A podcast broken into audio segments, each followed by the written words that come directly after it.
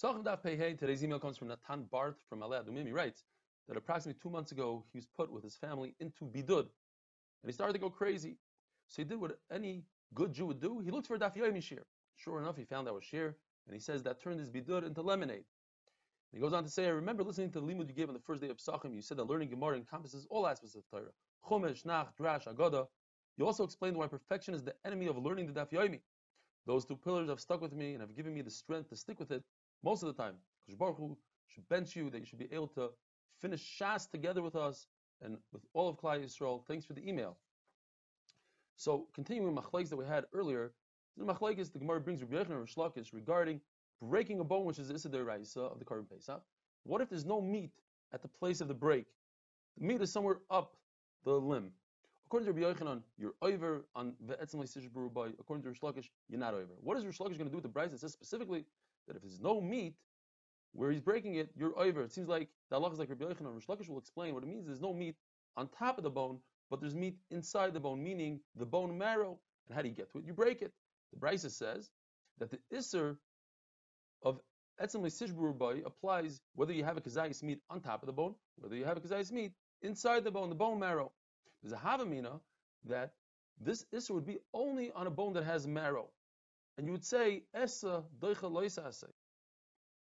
And the Gemara says, no, that can't be. Because by Pesach Sheni, it also says for a second time, ve'etzem le'sishbru, you're not allowed to break the bone.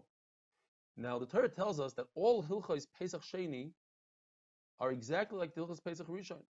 Kechol chukas ha-Pesach, anything you do in the first Pesach, you do in the second Pesach. First Pesach, you're not allowed to break a bone. So why did the Torah have to repeat itself? To tell us that even to get to the bone marrow, there's an isser to break the bone.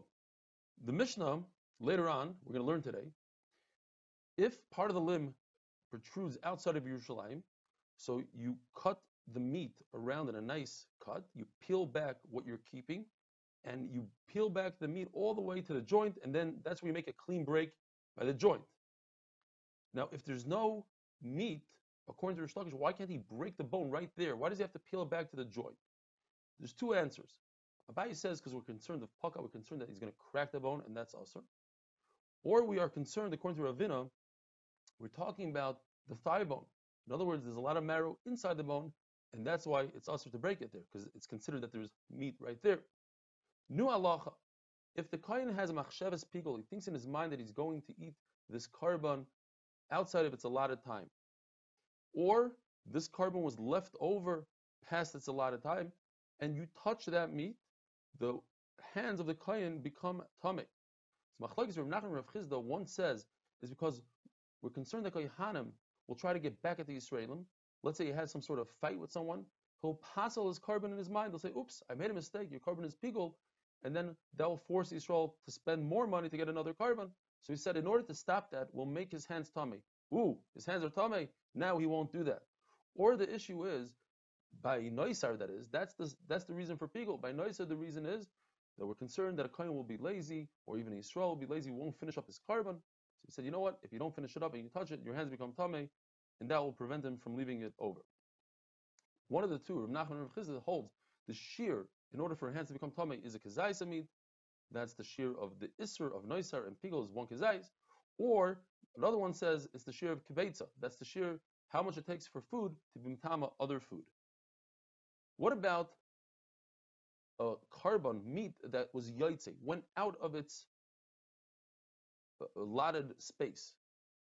So according to everybody, a carbon pesach, there's no tumas yadayim. Why?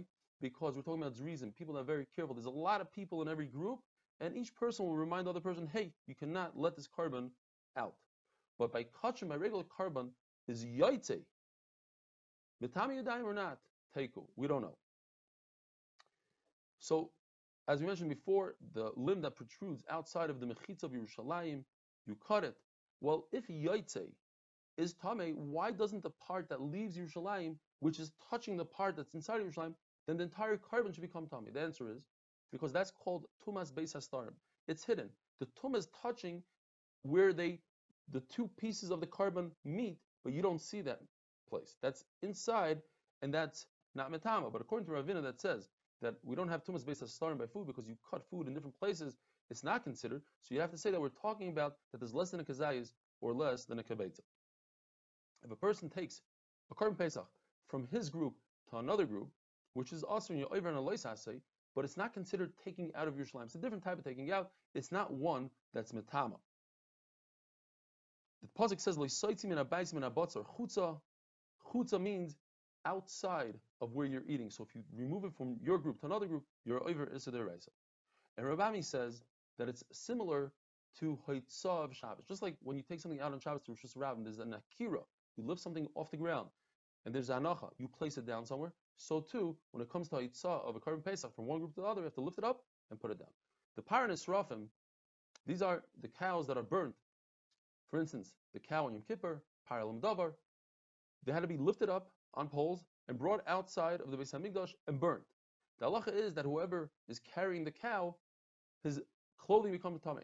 Now it's possible that the first guys, their clothing becomes tamei. The guys behind are still in the heichal, their clothing is not tamei. Well, the guys in the front, how did their clothing become tamei if you have to place the animal down on the ground? That's to be in hanacha. The answer is, the hanacha is because it's within 3 tefachim of the ground, and that's enough. So, as we mentioned before, the Mishnah is here. If a limb comes outside of the Mechitz of Yerushalayim, so you make a clean cut, you peel back all the meat that you're going to keep until you get to a joint, and that's when you make a clean break. By a regular korban, you don't need to do so. You just take a kupitz, a cleaver, and you chop it because you can break a bone of a regular korban.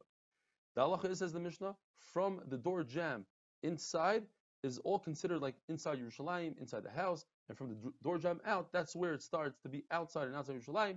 The windows and the width of the wall are like inside of Yerushalayim.